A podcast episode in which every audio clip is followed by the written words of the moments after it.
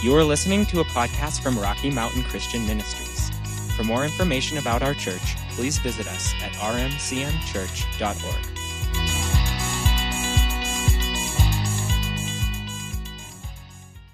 All right, let's uh, pray. I, I, do want to get into the word for a little bit. The Lord's given me some things for you, and then um, I want to encourage you as we're as we're doing this, as we're in the Word. Uh, some of you I know came in prepared during our testimony time to give testimonies, to come up and give testimonies. But I really want to encourage you. A lot of you came in determined not to do that. Okay, I know this. Uh, I just really want to encourage you, and, and that happens for a couple of reasons. Some of us are just shy. I'd, I'd ask you to try and think of a loving thing to say. Get over that, because we need to hear what God is doing in your life. And I want you to remember that whatever we share, it is an encouragement to everybody else. And I want to remind you to take the blessings that someone else has experienced as an encouragement to you. God will do for you what he's done for others. He'll he and and so because some of you don't want to come up because you don't want to tell how good God's been in your life because you're afraid it'll make somebody else feel bad. And we always like to take this as an opportunity to say, don't ever let somebody else's testimony make you feel bad. That's you're in charge of that, okay? We can't help that if you do that. But I what we need to do is always listen to what God has done in somebody else's life, celebrate with them number 1, and secondly, know this is the same God I serve.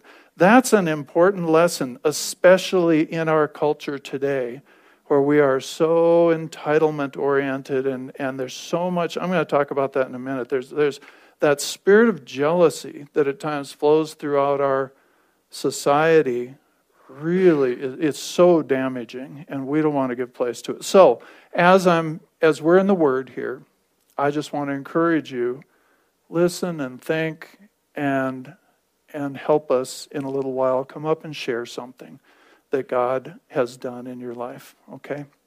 All right, let's pray. Father, we just thank you this morning for your word. We thank you that it is alive, it is rich, it is full of your life, it is food for our spirits, it is light for our path, it is illumination to us, it is, it is nourishment to our hearts, Lord. Father, we thank you so much for the Holy Spirit that brings this word alive as we look into it together as a family today. And I ask you, Lord, to bring revelation to each heart, to every heart in this place. Challenge us where you want to challenge us. Encourage us, strengthen us, Lord. Do all that you want to do. We trust you. We know, Lord, that we only grow when we give ourselves to you. And Father, we all need to grow. So we thank you for it. Thank you for your faithfulness over your word in Jesus' name. Amen. All right. Well, you can open your Bibles over to uh, John chapter 6 this morning. And I just want to look at uh, a few passages this morning. And, and probably all of these are, uh, you know, familiar to us, but let's not fam- let familiarity kind of steal the life out of them for us. This, of course, is the story of uh, Jesus feeding the 5,000. There were a couple of different times when bread was multiplied in Jesus' ministry. But this is the story of the 5,000. It's in all the different Gospels. Uh, I'm going to read it from the Gospel of John today, and, and I'm going to start with the NIV. We're going to start in verse 5, John chapter 6, verse 5. It says, When Jesus looked up and saw a great crowd coming toward him, he said to Philip, Where shall we buy bread for these to eat? He asked this only to test him, for he already had in mind what he was going to do. Philip answered him, Eight months' wages would not buy enough bread for each one to have a bite. Another of the disciples, Andrew, Simon Peter's brother, spoke up. Here's a boy with five small uh, barley loaves and two small fish but how far will they go among so many? Jesus said, Have the people sit down. There was plenty of grass in that place, and the men sat down, about 5,000 of them. So you all know there were 5,000 men and their families. So, you know, the, the estimates range from 10 to 15,000 people out there. I don't know, I don't know that I've ever been in a stadium or whatever some of you have at games and things with that many people, but I've been in places with 5 or 6,000 at least easily. Uh, it's a lot of people. I mean, that was a lot, that was a lot of people that they're standing there facing uh, with a few barley loaves and a couple of fish. So he had them sit down. Verse 11 Jesus then took the loaves and gave thanks and distributed to those who were seated as much as they wanted. He did the same with the fish. So he took the loaves first, gave thanks, began to distribute them, and all, all, virtually all of the manuscripts say that what he did was gave the pieces, gave the bread to the disciples. The disciples gave it to the people. He didn't go out and serve each person. And so the disciples also, of course, got to be a part of the multiplication miracle and see it happening in their own hands. And he did the same thing with the fish. So he, it was, it, I, I hadn't really noticed this before. He gave thanks for each part. He didn't just say, Thank you for the kids' lunch and start distributing it.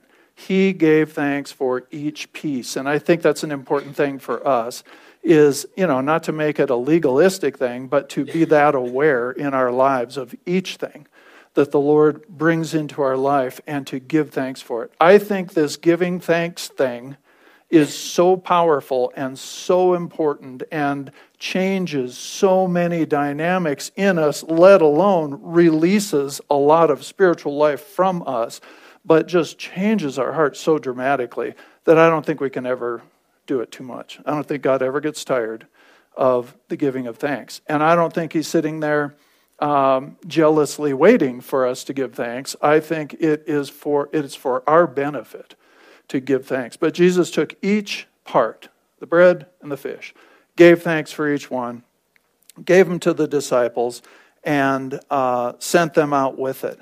And it says when they had all had enough to eat, and actually, the, the literal text there says everybody had eaten until they were satisfied. Everybody on it, you can, there would be varying degrees of how much people ate, you know. Uh, one person, Annie would eat one certain amount, Corey would eat a different amount, okay? Uh, so those, you know, people ate and they were satisfied. And that's there's something I don't want to take too much time on this, but there's something also in this about the satisfaction that came from from what the Lord provided. But but they'd all eaten, they were satisfied. Jesus told the disciples, Go gather the pieces that are left over, let nothing be wasted. So they gathered and filled 12 baskets full of pieces of barley loaves. And of course, there are a lot of lessons in this. But just the two things I wanted to bring out of this one is that Jesus gave thanks for each individual piece. And secondly, that gratitude, giving thanks, brings value. We value things that we are thankful for.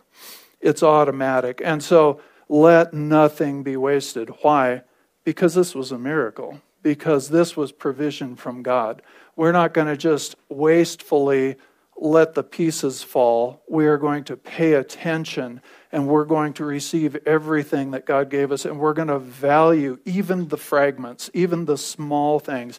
Most of the time, when God blesses you in your life, there are a whole scope of issues that go on. It isn't just the central thing, He's the God that's more than enough. He, he does more than enough, and there are, we can look at, wow, yes, that provision was a blessing, but there are all these pieces. It touched all these areas. Gratitude does that. When, we're, uh, when we have a heart attitude of gratitude, then we will notice on those things. All right? Um, rather than, anyway, rather than focusing on what we don't have, which we'll see later. So, what the other thing I wanted to bring out about this is up in verse 23, or um, I'll start in verse 22 of this same chapter. It says, The next day, the crowd that had stayed on the opposite shore of the lake realized that only one boat had been there, and that Jesus had not entered it with his disciples, but that they had gone away alone. Then some boats from Tiberias landed near the place, near the place where the people had eaten the bread after the Lord gave thanks. All right, and then they all went and tracked him down. But they called this place the place where they ate the bread after the Lord gave thanks. It's so interesting to me that the fact that Jesus gave thanks is attached to the feet. It wasn't just where they ate the bread, it wasn't just where it was multiplied, it wasn't just where the kids' lunch blew up, it wasn't any of that stuff. It was where they ate the bread after the Lord had given thanks. They recognized the significance of the gratitude, of the thanksgiving, of the, of the open giving of thanks to the Father in this miracle. And they called the place that. And I don't know if they called it that from then on, but that was how they referred to this place. That's, that to me is really significant. They recognized what had happened there. Okay? Let's look at another one Matthew chapter 15. You can turn over there with me. I do not have slides. You will have to use your Bibles. Matthew chapter 15, verse 36.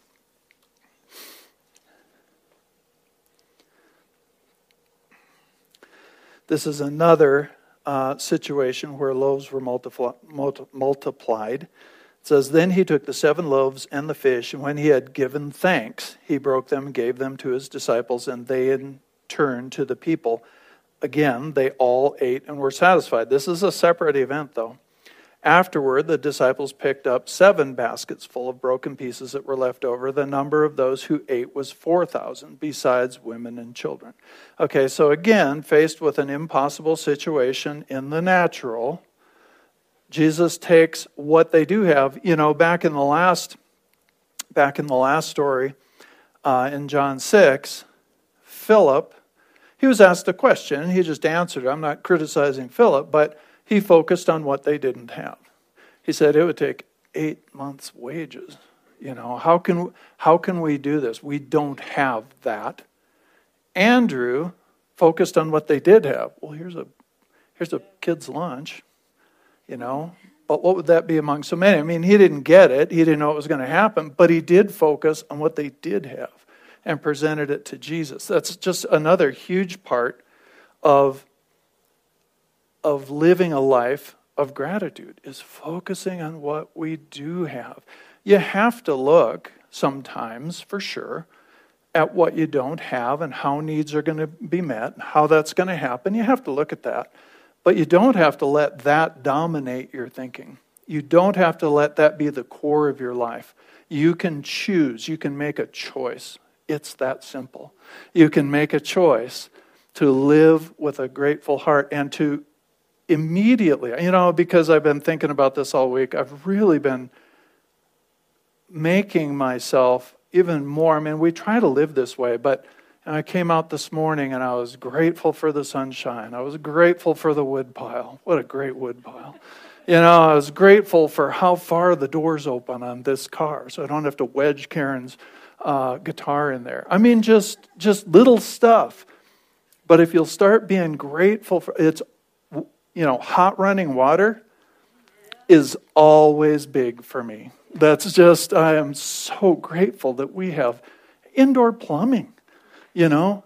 I mean, there's all these Facebook memes about, oh, you know, what, share this or something. If you've ever used one of these as an outhouse, well, yeah, lots of times. And a lot of times they're freezing cold. I mean, you ladies know more than I do, but I mean, it, you know, and it's like, we have indoor plumbing. You know, we have doors that open and close on the house. You know, just be thankful, and you have to practice it. But Jesus here was faced with another impossible situation in both of these. He gave thanks before the need was met, before the provision came. He gave thanks. He didn't just give thanks, because we talk about that a lot, and it's reasonable to give thanks after we receive, for sure. But we need to learn that there's a principle here of giving thanks before the provision arrives. We have to learn how to give thanks before the answer comes. All right? He didn't give thanks for the lack. He didn't give thanks. Some people have been taught to do that. to just be thankful. So give thanks to God for the lack in your life. I never see Jesus doing that. I do see him addressing lack by giving thanks for provision that's not there yet. Does that make sense?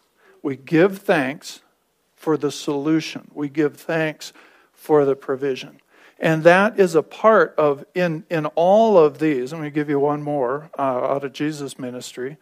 In all of these, thanksgiving preceded miracles. Thanksgiving preceded provision. John chapter 11. Okay, we're going to look at John chapter 11.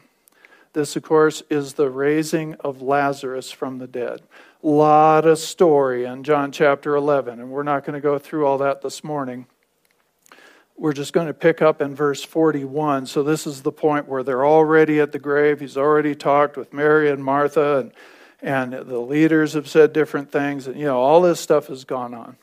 They've, they've communicated with Jesus before he even came back. I mean, there's a lot in that chapter to look at. But down here in verse 41, we're now to the point where Jesus has talked to the sisters and he has come up to that grave. And he told them before anything else happened to take the stone away from that grave. You can see the release of faith there. You can see that he knows what's going to happen here because they're saying, man, he's been in there four days. He's going to stink, you know. And he told them, take the stone away before anything had happened. Okay? And then Jesus looked up and said, Father, I thank you that you have heard me. We don't have any record of Jesus praying. Doesn't mean, you know, obviously he did. Whether that was just communion between he and the Father or whether he prayed out loud while he was walking, we don't know. But he had prayed, and he says, I love this. Father, I thank you that you have heard me. Jesus taught us to pray, taught us that, that faith works in such a way that we should believe that we receive when we pray, and then it shall be done. So faith precedes, faith comes even before the prayer. And I just want to say this real quickly about that. We do, you know, people say seeing is believing, and in the natural, that's just not true. We don't have to wait until we see to believe. In the natural, it's not true. In fact, it's so not true that there are lots of things that are blatantly evident. Uh, creation cries out that there's a creator day and night. And yet there are people who don't believe that, won't believe that, even though there's all this evidence around them. So we don't always even believe what we can see. But in the spirit realm, we do need to see before we believe. It is seeing that will produce believing in the spirit realm, not in the natural. So we need to spend time with God and let Him show us what He is going to do in a situation and pray out of what comes out of that. All right, so Jesus is saying, I thank you that you've already heard me. I knew that you always hear me, but I said this for the benefit of the people standing here that they may believe that you sent me. So Jesus is standing at a grave. Guy's been dead for four days. He's about to call him out of there. This is like, you know what's really on my heart, Father? Is that people would know you. Out of this, that you're going to do. I know you've heard me. Raising the dead is not a big deal to him the author of life is looking at that death and saying, oh, yeah, he's coming to life. I'm not even concerned about that. What's really on my heart is that people would know that you have sent me. People would be able to receive the message of the gospel. That's amazing to me. And then I think about our lives and I think about the death that may be entering our lives, whether it's physical death, whether it's sickness, whether it's poverty, whether it's uh, broken relationships, whatever it is. How big do you think that is to the author of life? How worried do you think he is that he's going to be able to deal with that situation? The issue of Lazarus, Lazarus being raised, it's nothing to him. He's the author of life. What's a big deal on his heart is that these people would come to know him That's just that's just the heart of God right there. Does that make sense to you? No? Okay. That's all right. Uh, so when he said this, he called in a loud voice, Lazarus, come out. The dead man came out, his hands and feet wrapped in strips of linen and a cloth around his face. And Jesus told him to let him go, take that stuff off and let him go.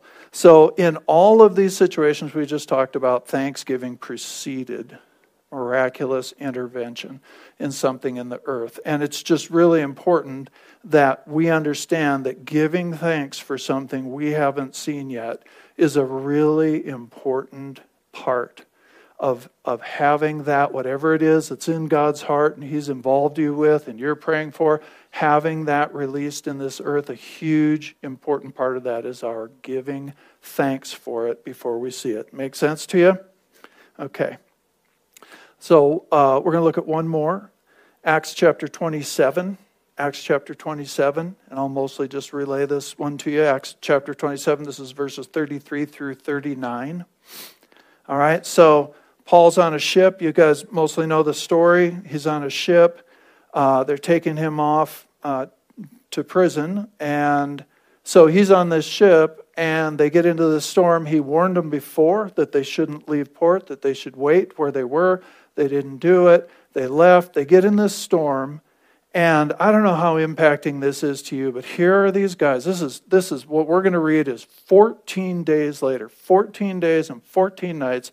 They're in this wooden boat, totally out of control on the ocean, just being driven along by the winds, waiting to run into something or to sink. You know, I cannot think of very many things the ocean, I love the ocean. It's so beautiful. It's so incredible. And when we've been there, especially when we were in Hawaii and getting, you know, snorkeling and seeing all those fish and the life and the, it's amazing and it scares the tar out of me. It is so powerful. This to me is like, we were in an avalanche for 14 days. You know, I mean, it's just, so for, for 14 days, they've been out there and Paul has had a visitation, I think it was on day three, from an angel that has spoken to him. Everybody's going to be okay, but don't let anybody escape from the ship because if that happens, everybody's not going to be okay. Uh, there, there have been all these things that have taken place. But it says, this is verse 33, just before dawn, Paul urged them all to eat. You know, sometimes eating or, huh? Napping, come on could be napping, eating, or spending money on something that's not an absolute need. Sometimes. Do you hear me say sometimes? Uh, there are some times where the Lord will lead you to do something that feels frivolous in the moment. It, it takes you outside of the storm. It takes you outside of the situation. The, the situation is so critical and it dominates your thinking, and the Lord will show you how much He is not worried about how this is going to work out. He's concerned for you in it, but He, he knows He's going to take care of this, and He'll have you just go to a movie, you know, or something, and, and get outside of that I believe this is one of those. Just before dawn, Paul urged them all to eat. He says, For the last 14 days, you have been in constant suspense and have gone without food. So they have just been in that place where I don't know what is going to happen, but it doesn't look good for 14 days and 14 nights, and they haven't eaten. He says, Now I urge you to take some food. You need it to survive. Not one of you, he, he says it again, he makes a prophetic declaration out of what God has said to him. Not one of you will lose a single hair from his head.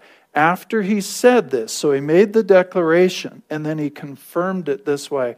After he said this, he took some bread and gave thanks to God in front of them all. Then he broke it and began to eat. They were all encouraged and ate some food themselves. So Paul making this declaration, which came wasn't just something he said, it came from what God had said to him. He made this declaration, and then he gave thanks and he started to eat.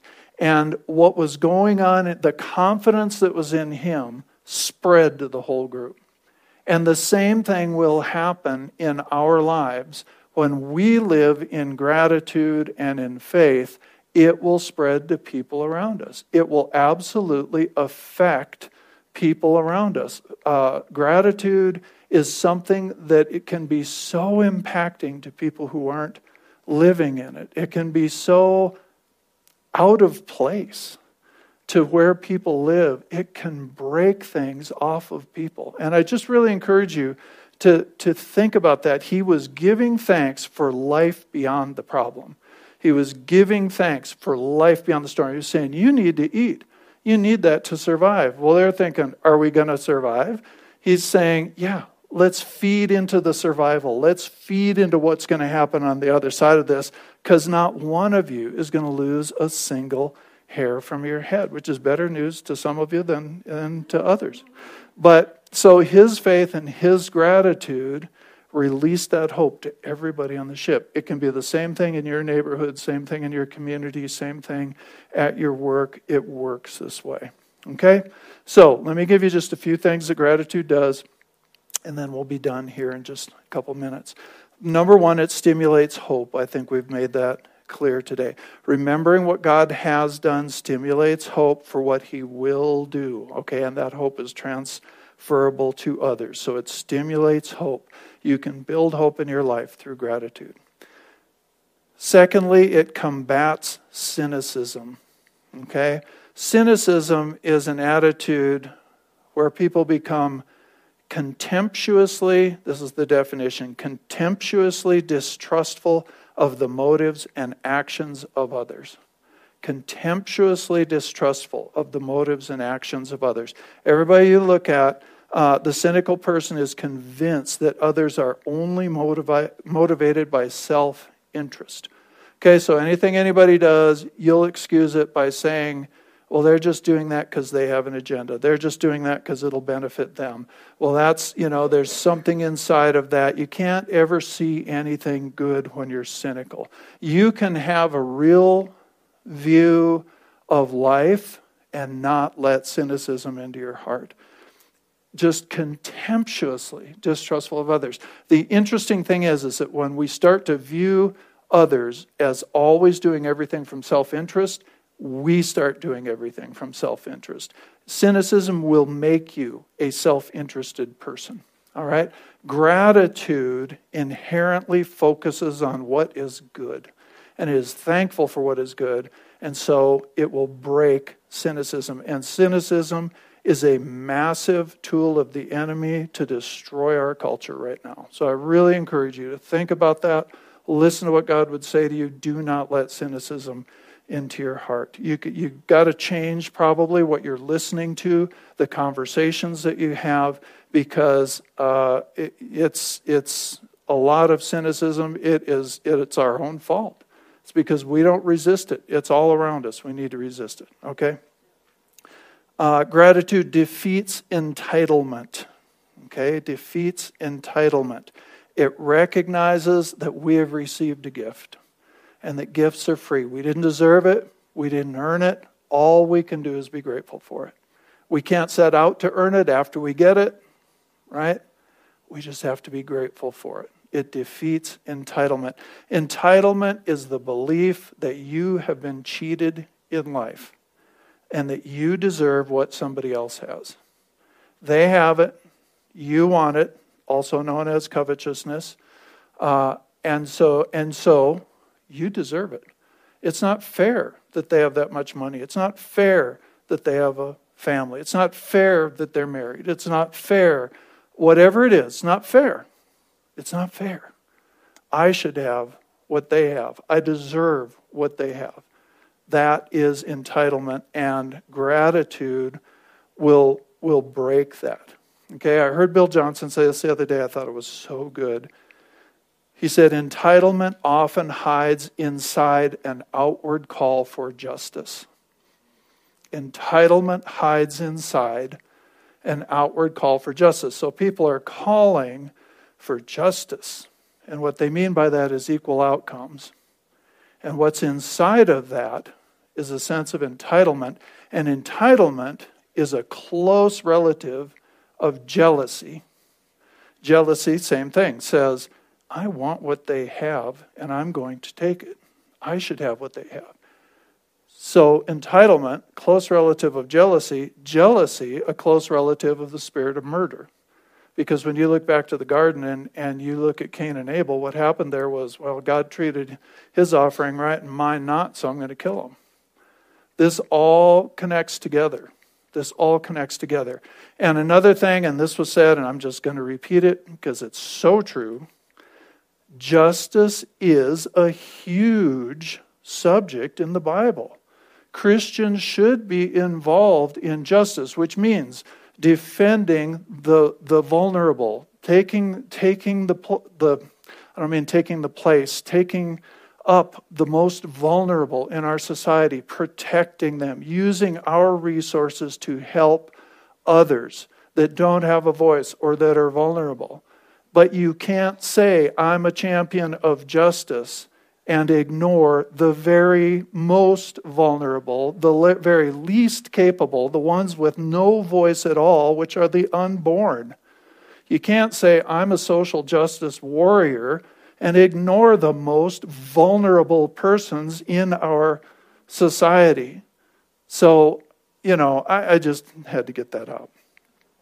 But it's but gratitude is what will defeat a sense of entitlement in our lives. Okay? Uh, last one, actually, I already said it. Entitlement is a close cousin to jealousy. Jealousy, a close cousin to a spirit of murder. Gratitude, habitual gratitude, will defeat those things in our life. Did you get anything out of this? All right. We've got about 20 minutes or so left, which should be okay. What did I do with the microphone? All right, let's pray first of all. Father, first of all, just thank you for your word. Thank you for your word. And Father, every one of us want to live a life of gratitude. First toward you, then toward everything else that comes from you. And we recognize it all comes from you and it all belongs to you. So, Lord, help us to be a people of deep gratitude for the tiniest things and the biggest things. And we thank you for that in Jesus' name. Amen. All right, so we do want to take a few minutes for you guys to share what God has done in your life. Uh, I've been talking too much, so all I will say is that probably the first thing that stands out to me is the faithfulness of God through this year to us personally, and that's every year, but to the church. And I know pastors that are so discouraged right now. They're so discouraged because people have just stayed away in droves or because they're just really struggling with the restrictions. There are churches that haven't been open since March. We've been able to be open you know, we've been able to gather. We've been able to see each other's faces. Again, we should be really thankful for that, whether you like each other's faces or not. Uh, but God has been so faithful. He's been faithful financially. He's been faithful to us. And I know there are issues, there are things, there are things we're all fighting. But God has just continued to walk us through this thing. And I, I've just been amazed. In March, it was like, well, this will be interesting. Never even dreamed of facing this issue. And here we are. So, anyway, grateful for that. All right, somebody else, come on up and share. Connie, come on up. Yay. Connie can do it. Anybody can do it. I know. I'm so proud of you. Come on over here. Awesome. Got to talk into that. Okay, like this? yes. Okay. What I want to do today is tell you guys, like, from the beginning, when all of this hit, I didn't come to church, the coronavirus thing. I was isolated and I was terrified. And it finally got to a point where I said, I can't do this anymore. I was very depressed and just absolutely miserable. So I started coming back to church. And I look around at all you people, and I'm going to embarrass some of you because I'm thinking, I look at Nanette and Michaela and I think, those are two of the most fun people to hang out with that I've ever hung out with in my life. And I think, if you're depressed, hang around Lisa for five minutes and see if you can be depressed. And Becky Glover, she's not in here. I think she's in nursery, but like at work, when I, if I'm having a hard day and I'm feeling down, the woman comes by and she just starts talking to me, and I'm laughing so hard that everything is just forgotten. And what I felt, I came in determined, like John said, he's a prophet, not to say a word and to be invisible as usual. But my heart started just filling with warmth. Just this warmth went to my body when I started looking around. I felt like I know how the Grinch felt when. And I thought, this is God's way of showing me. This is like when I was depressed, I gained 30 pounds. Uh, this is you when you aren't around God's people. And then I can tell you when I started coming back to church, well, I did get sick. That's how I lost the 30 pounds. But my whole, everything changed for me. No matter what happens, I get up, I'm happy, I'm, you know, I'm in a good mood. My little granddaughter, Addie, asked me the other night, why don't you have a boyfriend? And I said, Well, I had Papa and I have Jesus, and that's all the men I ever need in my life. And it's just, it's thanks to you. And I'm so glad I've started coming back to church. It just, the difference it's made in my outlook, the way I feel when I get up in the morning, even when I'm not here. And everybody has, and Barb, I just can't describe Barb, so and you and Pastor John, even when I wasn't coming, I knew that there were people thinking about me. And Kay, who is absolutely amazing. And it just, I don't know, it just fills me with such joy. And I want to thank God for Jessica. When, and this is, to me, it really tells about God's way. When my husband Tom was dying of cancer, he told me every day I pray for Jessica. Every day I pray. And it's taken a while, and he didn't live to see it. But I truly believe that God heard him and God was working the whole time and answered his prayers.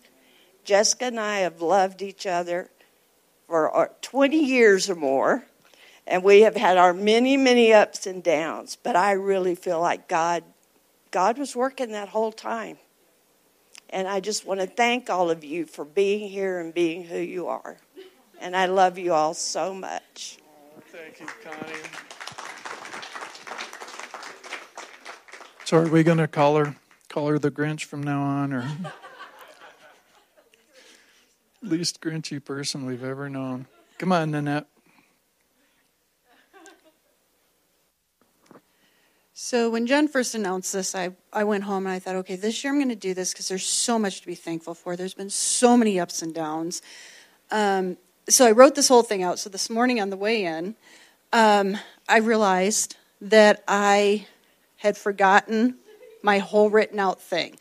So I thought, okay, I'll make some notes in my phone. Oh, wait, my glasses are at home too. Okay, good, I don't have to do this yeah, then worship happened, then your teaching happened. So um, it definitely has been a year of up and downs.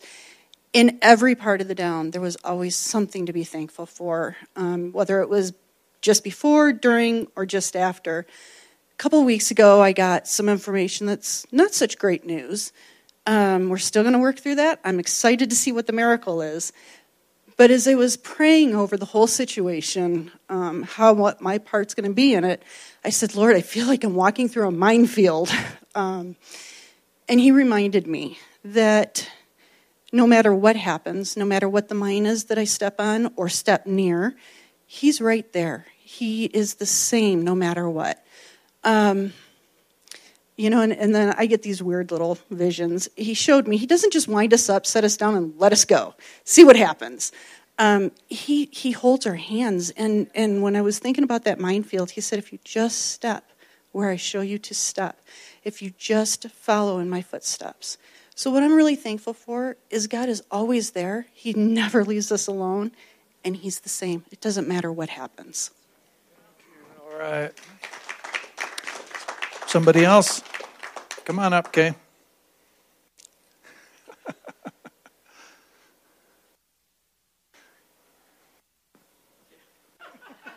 She's back there. Come on, come over here. I saw where it was right Okay. here. She's back there telling me to pull people into Exactly.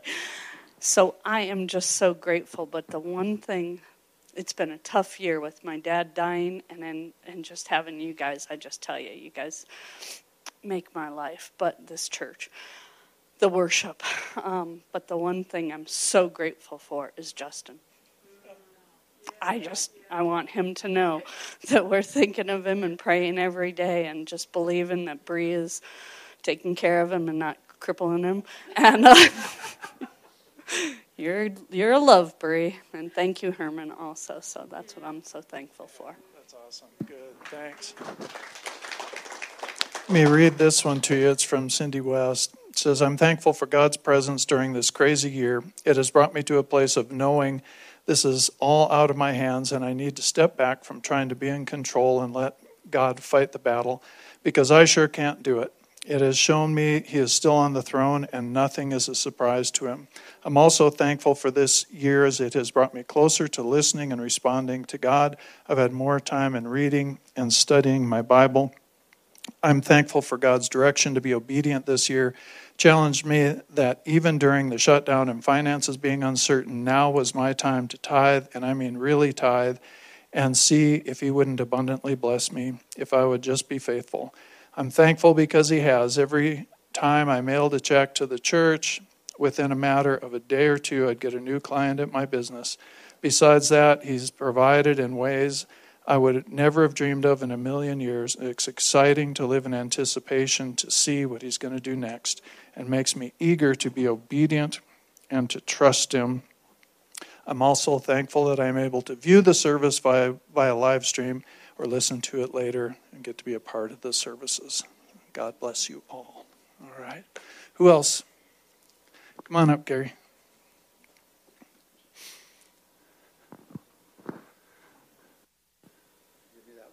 Yep. Is this where I'm supposed to stand? Yes. There you go. uh, most of you know that I deliver mail, and I've been doing it for about eight and a half years. Uh, about a year. Really? Okay, about a year and a half ago, my wife passed away. And after she passed away, uh, it took me a couple months to get my feet back on the ground. When I did, I realized how much she did. She was home working, and I was at, at work. And uh, never really gave much, much thought to it. But I was working six days a week. And so I thought, you know, being 39, I'm, I'm at a, excuse me, I'm at a point in my life where I really wanted to work more and more and more. I'd like to start stepping back a little bit. So I started asking God to help me find a way to make an extra $100 a week so I could afford to pay somebody to work on Saturday so I'd have Saturday and Sunday off like a real person. And uh, in August, uh, my route would take me from Gunnison all the way up to uh, CB South. And my last stop would be the Almont Post Office, grab a new batch of mail, go north, and then go straight back to the Gunnison Post Office. Never would go back to Almont. For some reason, in August, this one Friday, um, I had a package that I couldn't deliver, so I had to write it up and bring it back. When I got back there, there was a strange woman at the post office. And I, well, someone I'd never met. So, guys, I was married forever, so when I say strange, they're all strange, okay? Uh, and as I'm leaving, I'm at the, I I drop everything off, and as I'm walking out, she is standing at the, car, at the car talking to a guy, and she said, if only I could find somebody to take this route. Well, I knew that that route had Saturdays off. I thought, I, so I said to her, I said, you know, depending on the money, I might be interested. Well, she said, well, give me your phone number and I'll have the CEO call you. Three hours later, I had a job offer for that route. And I had been asking God for an extra $100 a week so that I could give it to somebody else. I'm apparently a very, very small thinker. And God, He's kind of a jokester because He said, I'm giving you this. You got your Saturdays off, and I'm going to give you an extra $150 a week if you want to give it to somebody, that's fine, or you can keep it.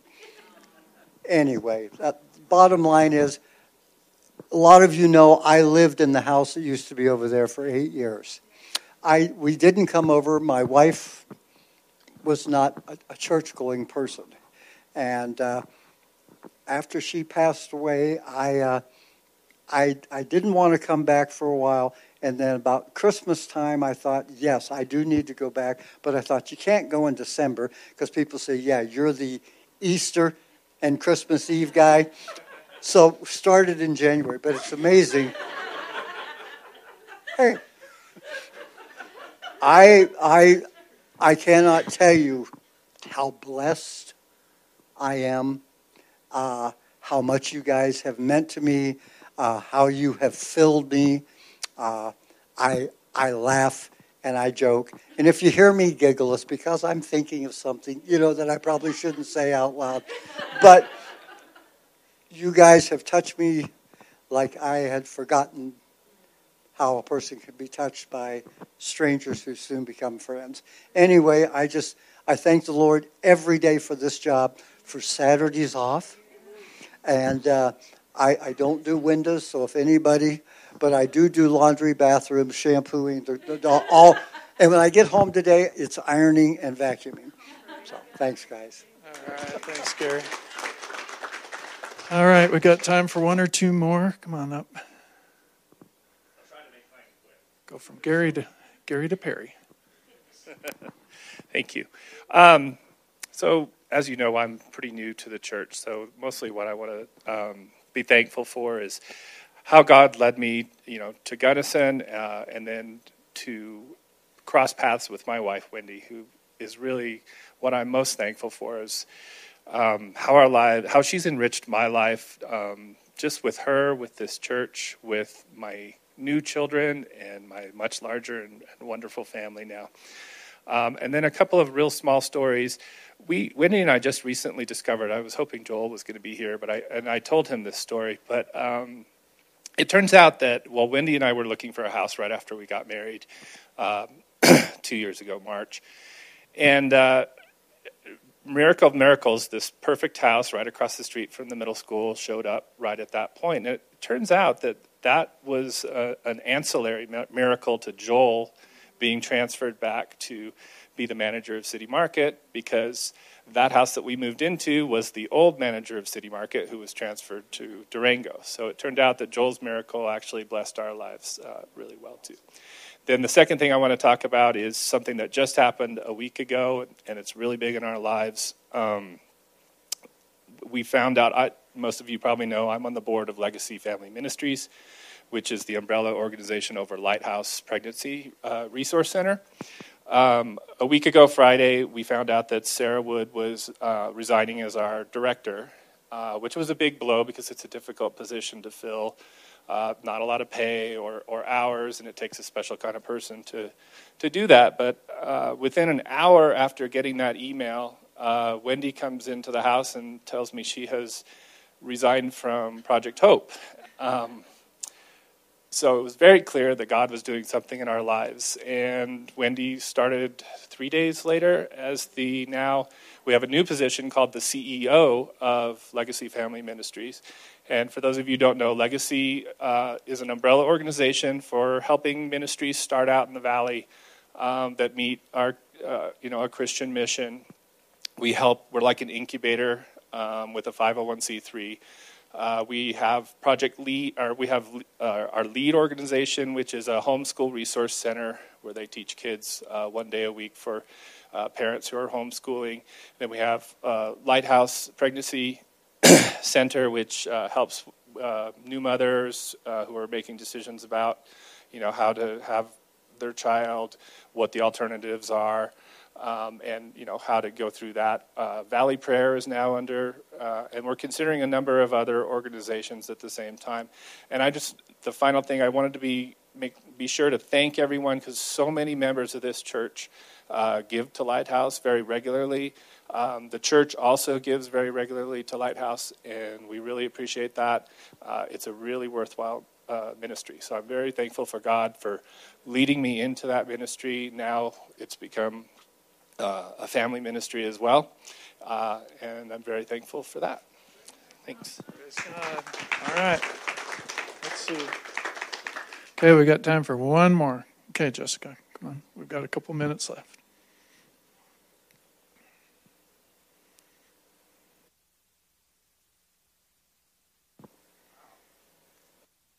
Hi.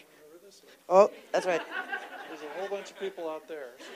Okay. You know, you've been those yep, my kids are watching. Um, so, you know, I was welcomed into this church when it was up on the hill behind Critter Sitters. And um, Papa, actually, Tom Willis, brought me in and tried to save me as much as he could. For a lot of you that don't know, you know, I struggle with drug addiction. And, uh, you know, January 27th will be my third year sober.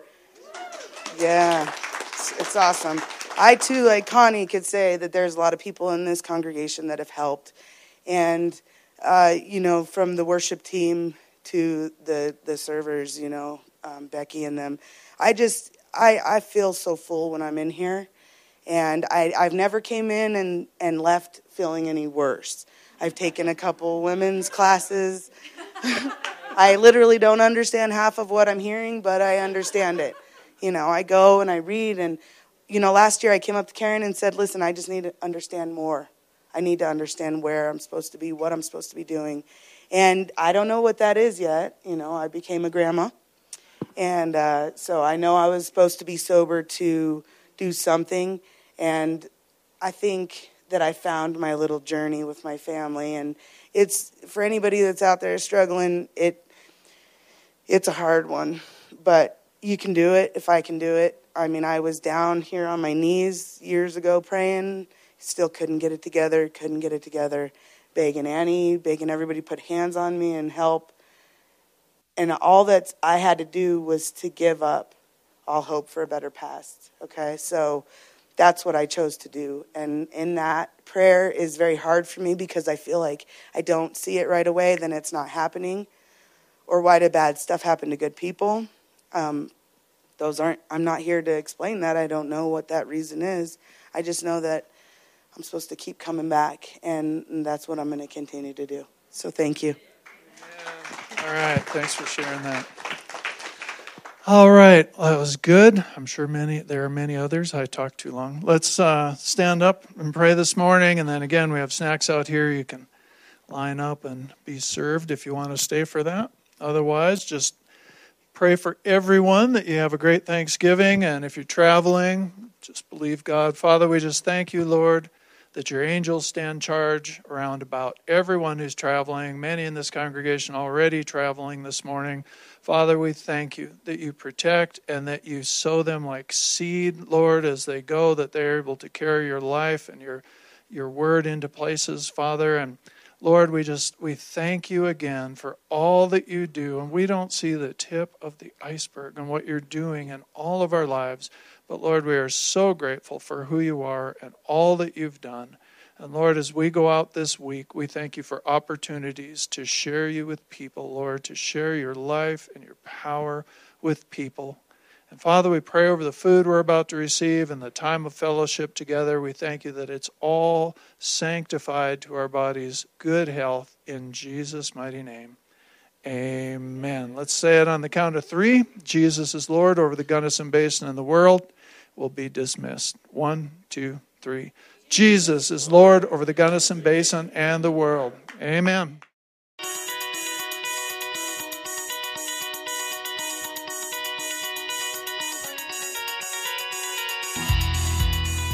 For listening to this message from Rocky Mountain Christian Ministries in Gunnison, Colorado. We hope you will visit us at rmcmchurch.org, like our Facebook page, or subscribe to our messages on YouTube.